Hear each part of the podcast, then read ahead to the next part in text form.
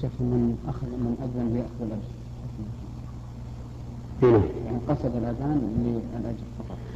أجر المال يعني المالي أول ما يجب المال من من أذن ليأخذ الأجر. يجب المال أن ما تعطيه الحكومة من المكافآت للأئمة والمؤذنين؟ ليس بأجرة.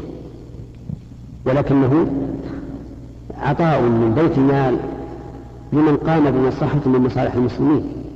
كالمدرسين والأئمة والمؤذنين والقضاة والأمراء وما أشبه ذلك. واضح؟ فليس هذا من باب الأجرة. حتى نقول إن الأجرة على القرب لا يجوز لا تجوز. بل هو من باب العطاء من بيت المال لمن قام بهذا بهذه الوظيفة.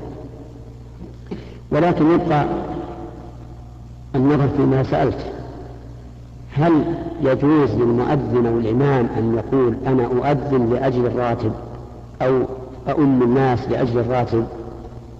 الجواب نقول لا لا تنويها بالنية. هذه النية تحبط عملك تحبط عملك. ولا يكون لك أجر من الأذان ولا أجر من الإمامة ولا أجر من القضاء ولا أجر من التدريس. إنه أنك تدرس وأنك تقبل ما يأتي من الحكومة من, من الراتب وتستعين به على على أمور حياتك. فإذا فعلت ذلك فإن الراتب لا, لا يفوتك والنية الصالحة تبقى لك.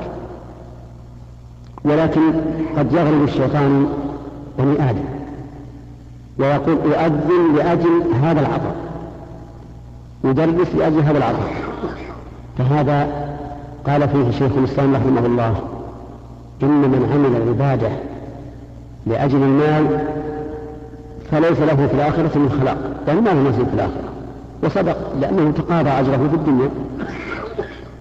المهم ينبغي أن ندعو الناس إلى تصحيح النية هنا